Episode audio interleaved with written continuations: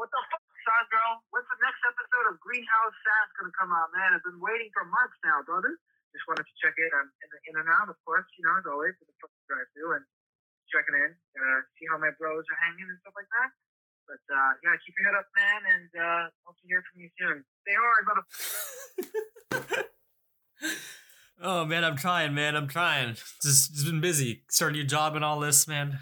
Investing in mixtape that probably won't work out. You know, uh, that's our that's our number one fan, and to our number one fan and any other fans that we have. Well, here's after a long wait. Here's our next episode of Greenhouse Sass. What's up, everyone? I'm Karan. And I'm James. And I'm Sandro. Welcome to another episode of Greenhouse Sass, our podcast dedicated to breaking down looming environmental issues into smaller, more readily digestible conversations. Okay, why'd you say it like that? Like, breaking down looming environmental issues into smaller, digestible conversations? You make it sound like a bunch of metaphorical garbage compactors, like a couple of couple of guys taking bad news and putting it into bite-sized pieces. Well, I mean, I wasn't going to say it quite like that, but that's kind of what we do, right? It's a good metaphor. What's the problem with saying it like that? Just that you want to stoke out the audience, you know, inspire them. I know things aren't great, but we should be stoked to talk about putting out the world's dumpster fires. Okay, guys, I hope you brought your hoses because today we're here to spray down some of the impacts of climate change. like that. Like, is that like, are, are you guys stoked? Are you ready to okay. rumble? No, I just, uh, you know what I mean. What about another enthusiasm? The, ruckus. Yeah. Uh, okay. I, I, mean, I, I, I see where you're coming from, but like enthusiasm, and like true love, it, it's just gonna have to happen naturally. You know, give it time, and it will find us and this podcast. Thank you, enlightened one. Please help me redo my Tinder profile. All right. Well, I'm just going to force a transition here, moving from one dire cause to another. Today, we're going to be discussing how the world's climate has already changed. We often talk about climate change as this looming issue that will only really affect future generations. But the truth is, it's already here and it's already impacting regions and people across the globe. Yeah, and it, like I don't know, like so many things, uh, it's an issue that really doesn't get the media spotlight it deserves. But just as climate change is real, so are climate refugees, and they are already popping up across the globe. We're seeing larger scale human migration all the time um, due to things like resource scarcity and the increased frequency of extreme weather events that are forcing more people to resettle all the time. That was a really lame way to say extreme, just FYI extreme weather events. extreme. That's better. Um, you can't say extreme in a in a librarian voice. but so while this does happen across the globe, it's currently concentrated in developing countries in the Earth's low latitudinal band. Latitudinal. Wow. Look at you with your big words. Yeah, latitudinal of or relating to a location's position north or south of the equator. I'm very smart. Um, okay, I wouldn't I wouldn't go that far, but I'm still impressed that you knew like latitudinal bands make her dance. Um, just for uh, clarification, what, what I, just for maybe our audience's sake, like what are the developing countries in low latitudinal bands?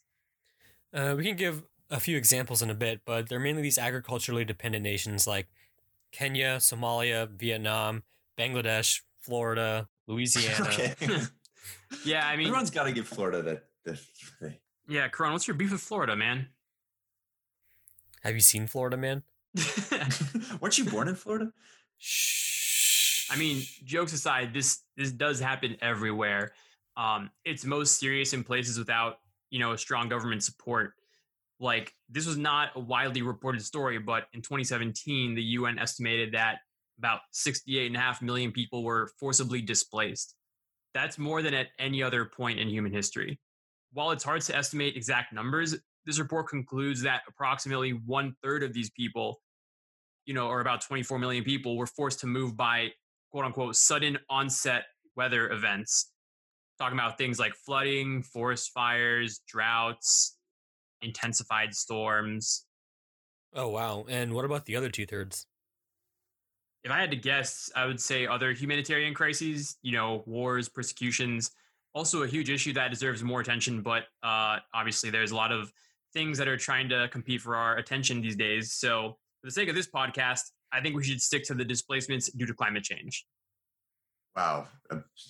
Sandro, a man who knows big words and how to stay on topic. I feel like I don't even know who you are anymore. What a dream, man. I'm a modern day Shakespeare. Dude. All right. Uh, new rule for the podcast no self complimenting. Self deprecation is allowed, but that's it. What about insults directed toward others? Uh, I think that's still fair game. Yeah, I mean, okay. That's, yeah. I mean, without rules, we are really no better than swine. Forcing the transition back on the topic, very obvious conclusion that climate change is contributing to a wide variety of events that are slowly reshaping the Earth and forcing people to either change how they live or migrate to new lands.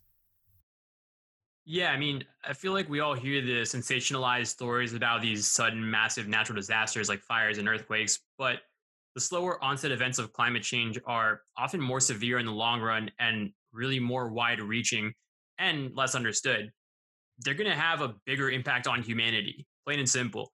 It's so rare to hear a breaking news story on de- desertification or sea level rise. Yeah, or ocean acidification or air pollution or a loss of biodiversity.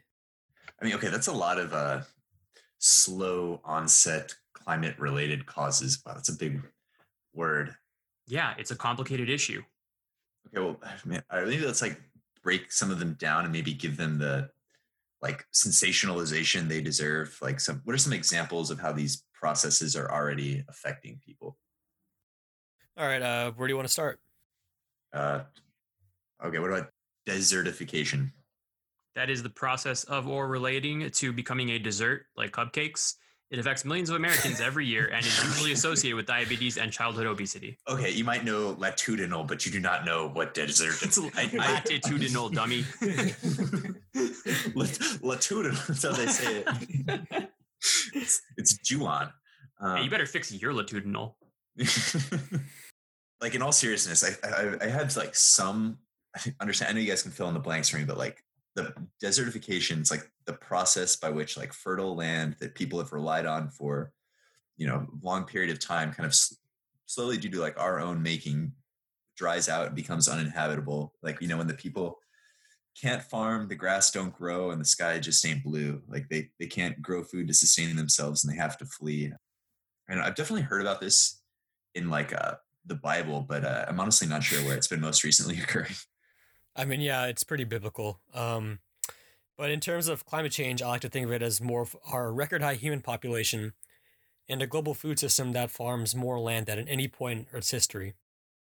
Sure, we have some technological advancements that make farming more efficient, but a lot of people across the globe are still constantly tilling the land in an unsustainable fashion. It's not their fault, it's something they've been doing forever, but it does impact everyone. Yeah, farming is a good example. In that UN report from 2017, where they were trying to quantify the global refugee crisis, they estimate that the pace of arable land degradation is currently occurring at 30 to 35 times the historical rate. Farming practices that deplete the nutrients in the soil are a huge part of it, but it's also constantly mining for minerals to trade or make iPhones, you know, or, or over animals overgrazing. Yeah, they eat you know, they eat away grasses and erode topsoil, you get the picture. It doesn't take too much human pressure to overwhelm the soil and the larger Earth system. Yeah, and I mean, on an even more direct level, there's also the constant clear cutting of land when the tree and plant cover that holds the soil in place is removed for fuel and for timber or to clear it for more agriculture. The land gets pretty uh, badly beaten down. The takeaway here is that the possibilities for this type of persistent degradation are endless and they happen everywhere. But like most climate crises, the most extreme examples are in places without strong government support networks or developed infrastructure to help people overcome these issues. Some of the most extreme examples of this are in Africa, specifically the grasslands of East Africa. For example, in both Kenya and Ethiopia, up to 80% of the country's arable land is estimated to be at risk of desertification.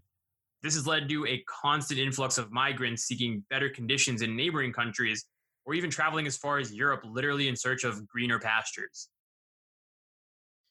Green refugees, like it's, um, it makes sense. I think, like just how quickly we can uh, overwhelm the earth. But just to to kind of clarify, like desertification is not like the expansion of the desert. Like it's not like the Sahara is expanding onto this these you know regions. It's like the degradation of the currently existing arable land in areas that were once hospitable to human development.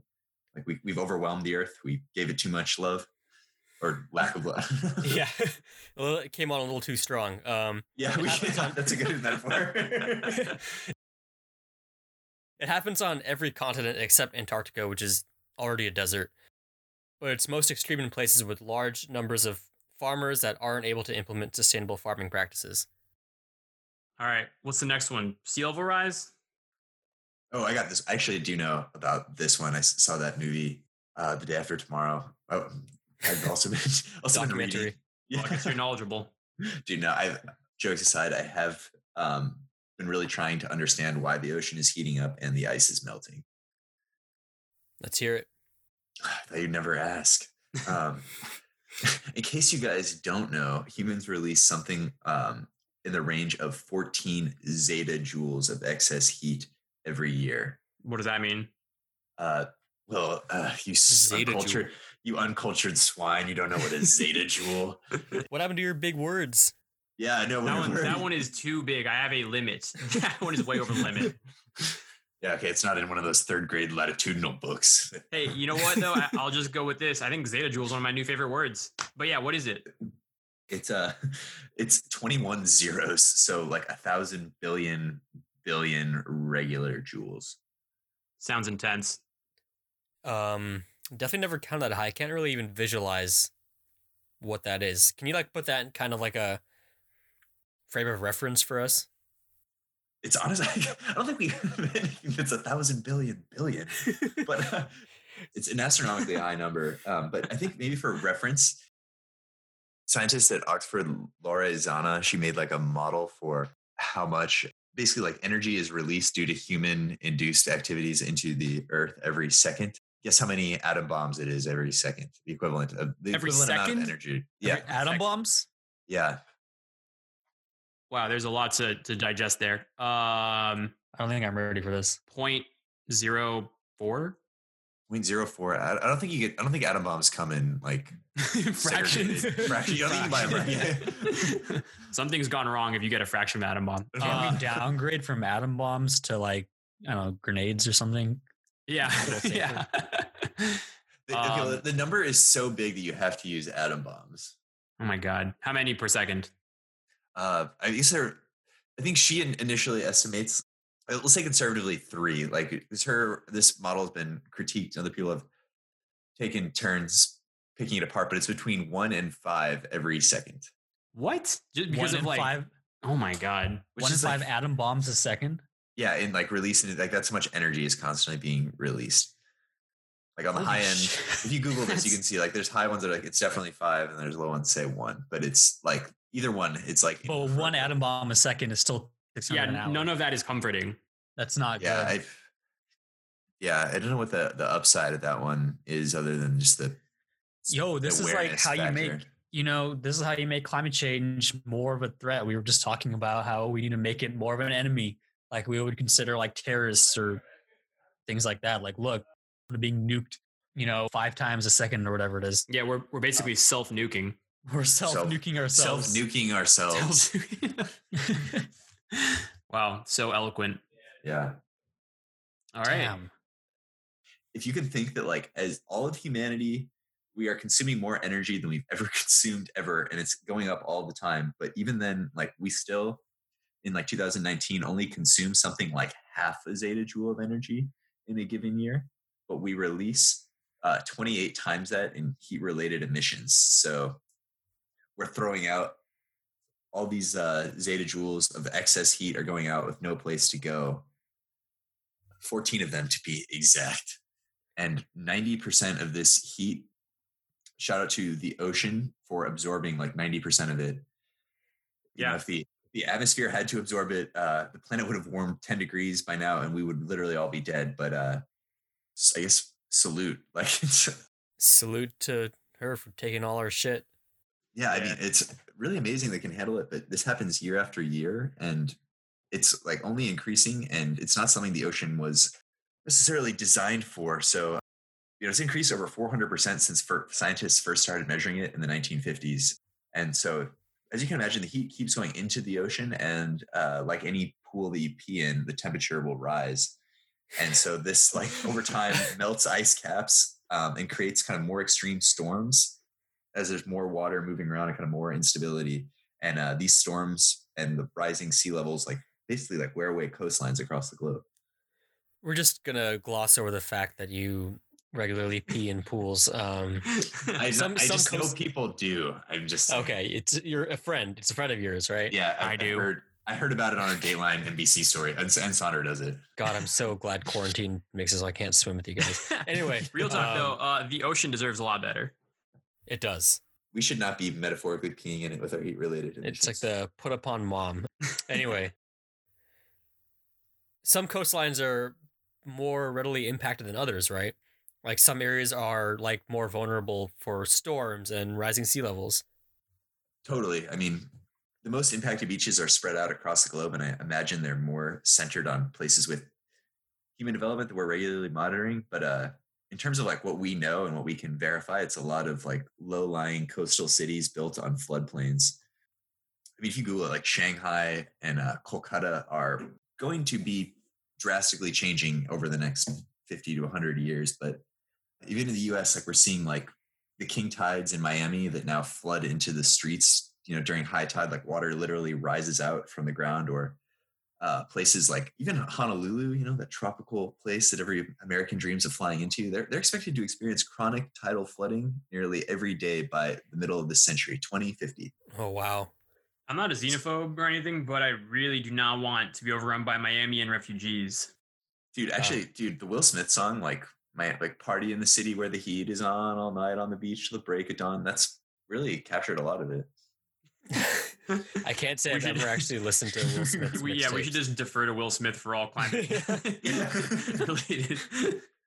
He's a knowledgeable dude. Yeah. Well, yeah, if, if we don't figure it out, you might just be dealing with a lot more Miami and refugees. Uh, flooding relocations are starting to happen everywhere. I mean, okay, that's something I know less about, but what, what would be like a good example of somewhere where flooding has already forced people to relocate? Yeah, I mean, I was joking earlier about Louisiana being, you know, a developing country in a low latitudinal zone that generates a lot of climate refugees, but there are significant relocations due to uh, sea level rise that are already happening in Louisiana right wow, now. really? Yeah. Uh, again, it's not really talked about too often. We would much rather talk about Trump and what the royal family is going to name their next Netflix series. Like, Yeah. But the US government already has been moving people out of flooding cities along the bayou. If you Google Pecan Acres, you can read about this small town of about 4,000 people outside of Baton Rouge that's literally nicknamed Flood City because it's flooded 17 times in the last 30 years. That's a lot of water damage. It's kind of hard to believe people would still live there after like the fourth time.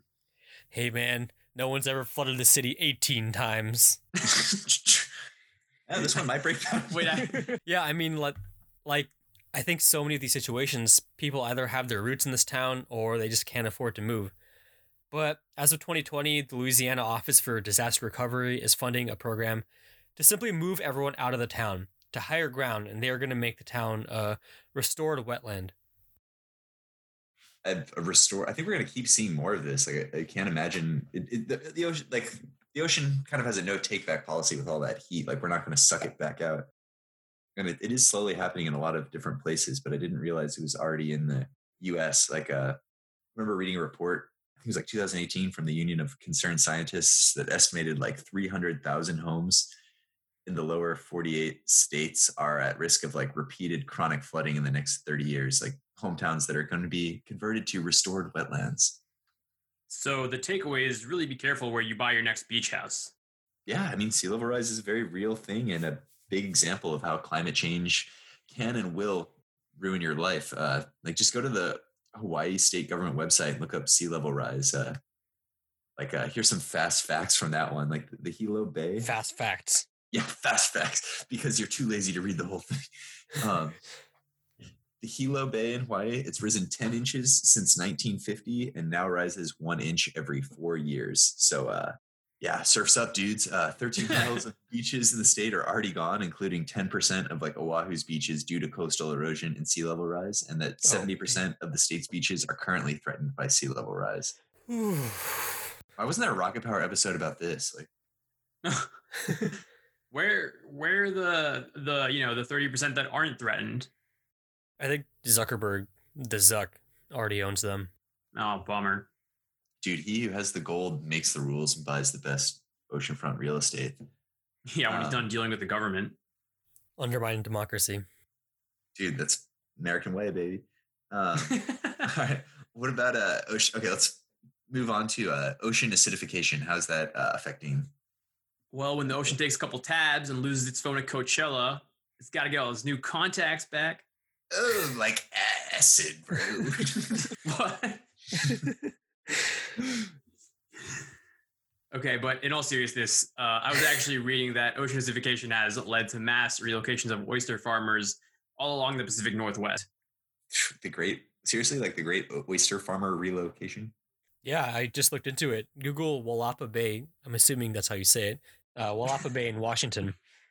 They did produce like one quarter of the U.S.'s oysters pre 2006, but as CO2 concentrations and ocean temperatures rise, the water's pH plummets, and unsurprisingly, acidic waters are not really great for aquaculture. That's surprising. I thought like warm waters filled with pollutants would be great for farming things in the water, but actually, oh wait, now that I'm thinking of this, this was back in 2010 when there were like oyster farmers that were testifying before Congress about the effects of climate change. Yep, those guys. They initially suspected some sort of bacteria, but they couldn't find anything.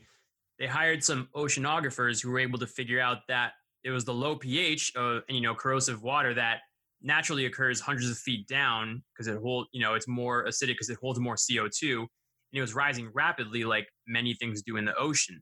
So when the winds blew in a particular direction or there was some kind of like upwelling, the deep ocean water was drawn right to the beach, and this newly corrosive water got sucked into the oyster hatchery.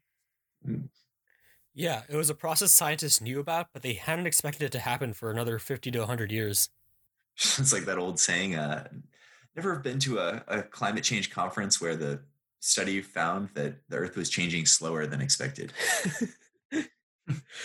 well, that's true. But whatever happened to the oyster farmers, though? I'm pretty sure some of the farmers relocated to Hawaii to start a new farm, but the remaining oyster industry pleaded with Congress, who then supplied money for new equipment to test the acidity of the water in the oyster farms. Over the next few years, the hatcheries tested their water using high tech pH sensors and realized that by drawing water only when the pH was normal, the shellfish production could get back on track. Oh, yeah, perks of living in a first world, or one of the many perks of living in a first world country is uh, gov- the government bailouts. First world, baby, $600. Sucks to be one of the peop oyster farmers not in the US. Can't afford high tech pH sensors. yeah, Um, yeah, we can keep going down the list, but I think people get the point. yeah. I just I think it's just amazing when you really start to Google how much the world is changing and will continue to change. Yeah, I got another Google factoid for you. Ooh, In pass the fast facts to the factoids.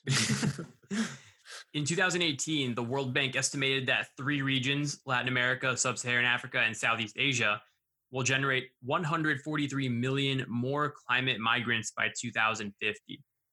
As the planet warms, storms intensify, sea level rises, and NASCAR viewership keeps increasing. That actually is real. It's true. It's went up 3% in 2020. All these things have a massive impact on everyone, and especially those without generous, generous government bailouts. So everyone that's not a banker. yeah, eh, or you know, yeah, or an oyster farmer in the West Coast. Um, but I'm gonna get up on the podium and rant for a second here, or more than a few seconds. And you know, just just just just for a reference. Oh, angry brown man is back. Just for reference, the 2015 Syrian refugee crisis that had everyone freaking the hell out. You know, about it was like a few hundred thousand to a few million refugees who had to flee Syria and the surrounding regions because ISIS was, you know, destroying everything ISIS. that that developed so much controversy. You know, all these all these migrants are fleeing to Europe, to North Africa, to the U.S., to Canada, and there was a lot of fear mongering and racism, and xenophobia rolling around these uh, refugees. And you know, people like Donald Trump were elected in part due to a lot of that growing xenophobia. That was, you know, a fraction of this expected 143 million more climate migrants, most of them coming from, as you said, low latitudinal regions. They're going to be from Bangladesh. They're going to be from the Middle East, where it's going to be too hot to live even with AC. They're going to be from South America and so on. Yeah. well, the, get... the, the other thing is that it's not like we have the capacity to have to like you know support this massive influx of climate refugees like some people might think like oh it's fine the government will take care of it. The government doesn't really have the resources to take care of 140 million people and they don't really want to either which that's the whole ethical yeah. you know kind of conversation but the the reality is it's just not realistic for that to happen and for everyone to end up being happy. Yeah and you know expect the election in 2048 to be like make america great again part two you know you got all these people coming in from wherever. But yeah you know if 143 million more people moved into already crowded areas like there's the government is too incompetent to handle like um, these people coming in yeah but i think it's also important to realize that even if we stop the release of all emissions tomorrow this warming process has been so solidified on that it's going to be you know, we're going to be dealing with the effects of climate change for years to come. This is because, you know, carbon dioxide, it lasts like 100 plus years in the atmosphere. So even if like, you know, tomorrow we, we become carbon neutral or carbon negative, whatever it is, the carbon we emitted 50 years ago, 20 years ago, 10 years ago, yesterday is still going to har- harm us like, you know, 50 to 100 years in the future. But Let's, we should still try. Yeah, I mean, we got to put this garbage fire out. I mean, what what can we do about it? like, it's already burning, man. I don't know, it's, cry. It's multiple dumpsters. Have you tried wallowing in self pity? Have you uh, tried dude. asking people what kind of cruel psychotic god would ever allow for something like this to happen? Sandro, shut up, dude. I've tried. It doesn't work, dude. Um, well, I've got an idea of something we can do. What's that? So you know, for four years under Donald Trump, we woke up like every morning, like kind of terrified, like something happened. You don't know what happened, but you knew something went down. when he was taking a shit at 3 a.m. and you checked your phone and you know Donald Trump tweeted something like anti-Semitic or racist or something. Sometimes he tweets cures for cancer. We don't know. I mean, yeah, maybe there was something buried in there that was good, but I mean, for the most part, it was all just horrible. But people were paying attention. Now we got Joe Biden, and we got our new guy, and I saw a lot of posts like the day of his inauguration. A lot of people were saying, "Oh my god, his speech is so boring. I can't wait. Oh my god, we finally have a boring politician. Make politics boring again. Finally, I don't have to be terrified every single time I turn on the news. You know, it, really know see what's going on. You know? It honestly was so nice to watch Joe Biden like appoint his cabinet and all of them just be like regular professionals, and then it, it just be like a super boring like process. You're like, oh my god, thank God, I can just mute this and be content.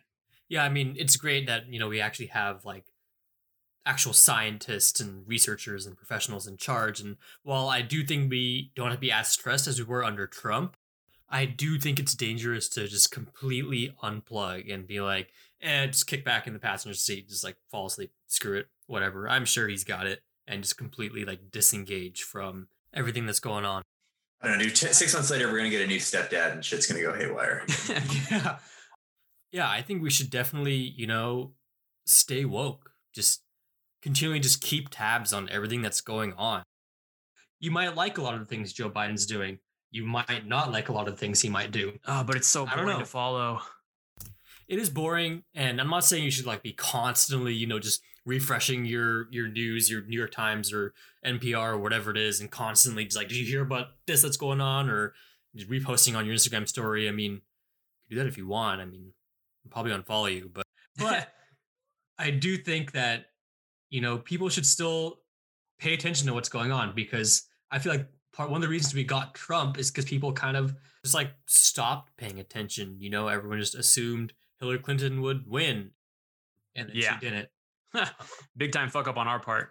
Yeah, no, and real talk. I, I, I really uh I really agree with that. I, I think that, and especially because Joe Biden has just come out like he just came out of the gate firing on all cylinders and oh yeah he, you know like he's saving us left and right and but yeah you, you it's important for individuals to uh, stay current yeah and even on a local level like imagine all the shit that local politicians have gotten away with re- with regards to education, local environmental regulations, things like that, just like in their cities, counties, states, whatever it is, because people just aren't paying enough attention. That's all I got. Well, side note, now that Trump is out of the spotlight, I think we should all give him the Britney treatment. What- Which what is- is the Brit? Is like Basically just just- shave, shave his head. yeah, yeah. A, absolutely shave his head. And B, just send hordes of paparazzi at him until he literally just goes insane. Oh, I, th- I think that's like the sort of stuff he likes that he thrives. Yeah, he loves that shit. That's true. He's gonna walk out in like a bathrobe and like nothing. else. Like, hey, what's happening? And then Well- everyone like posts it all over the newspapers or whatever. We'll just make sure all the paparazzi are, are just radical Dems. we could. let's let's let's not do that. Um, well, something else we could do, like on a different note here. Wait, have you guys, have, we, have you guys done a blood ritual?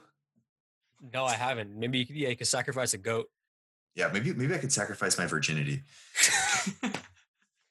I think that's that was sacrificed a long time ago. You know. Yeah, totally. I'm cool. Super cool, guys.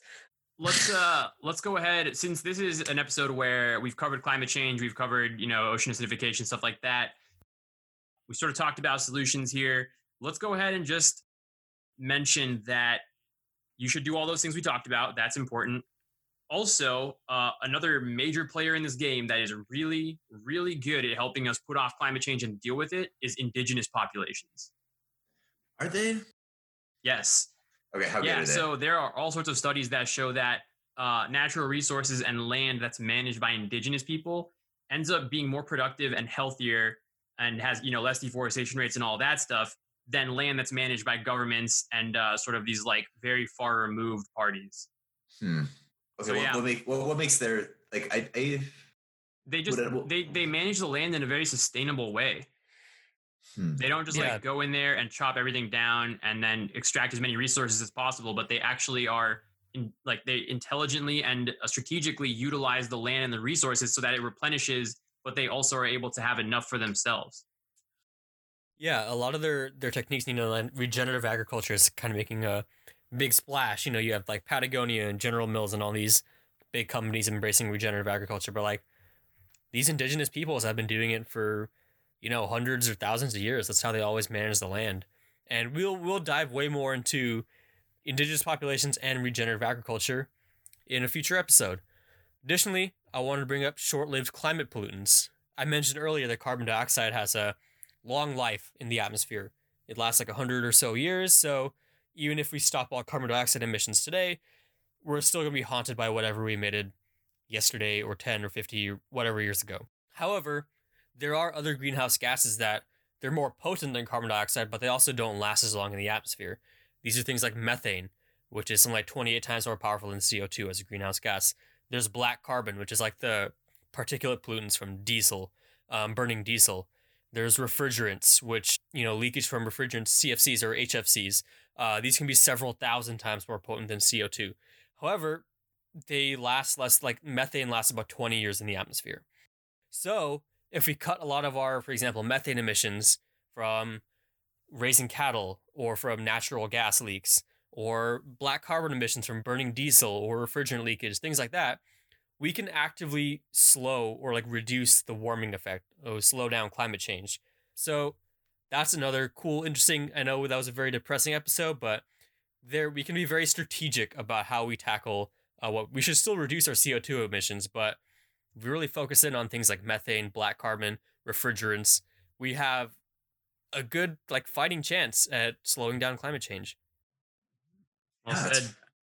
I mean, that's a great starting point, but like, uh, It's a great pitch for a movie. yeah, we have short-lived climate pollutants. We have fighting okay. chance. Yeah, yeah.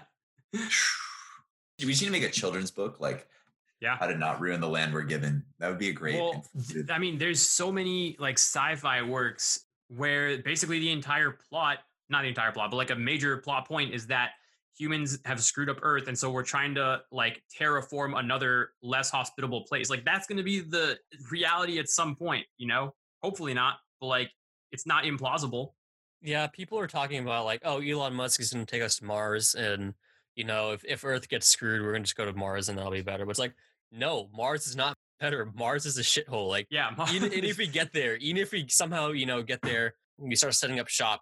It's not great to live in. I mean, there's barely any atmosphere. There's no oxygen. the The atmospheric pressure on Mars is so low that liquid water boils like on the surface. Like if you just pour liquid water out, it just boils away. It's exposed to all the cosmic like deadly rays. So it's like, no, I don't want to live on Mars. What the fuck, you know? I want to live on Earth. And Elon Musk is gonna be there. and I want to live with a guy.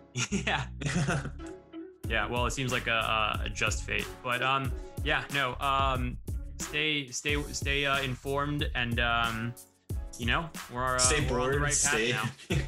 stay bored. Stay Yeah, stay informed, but stay bored, stay stay sassy. and stay sassy.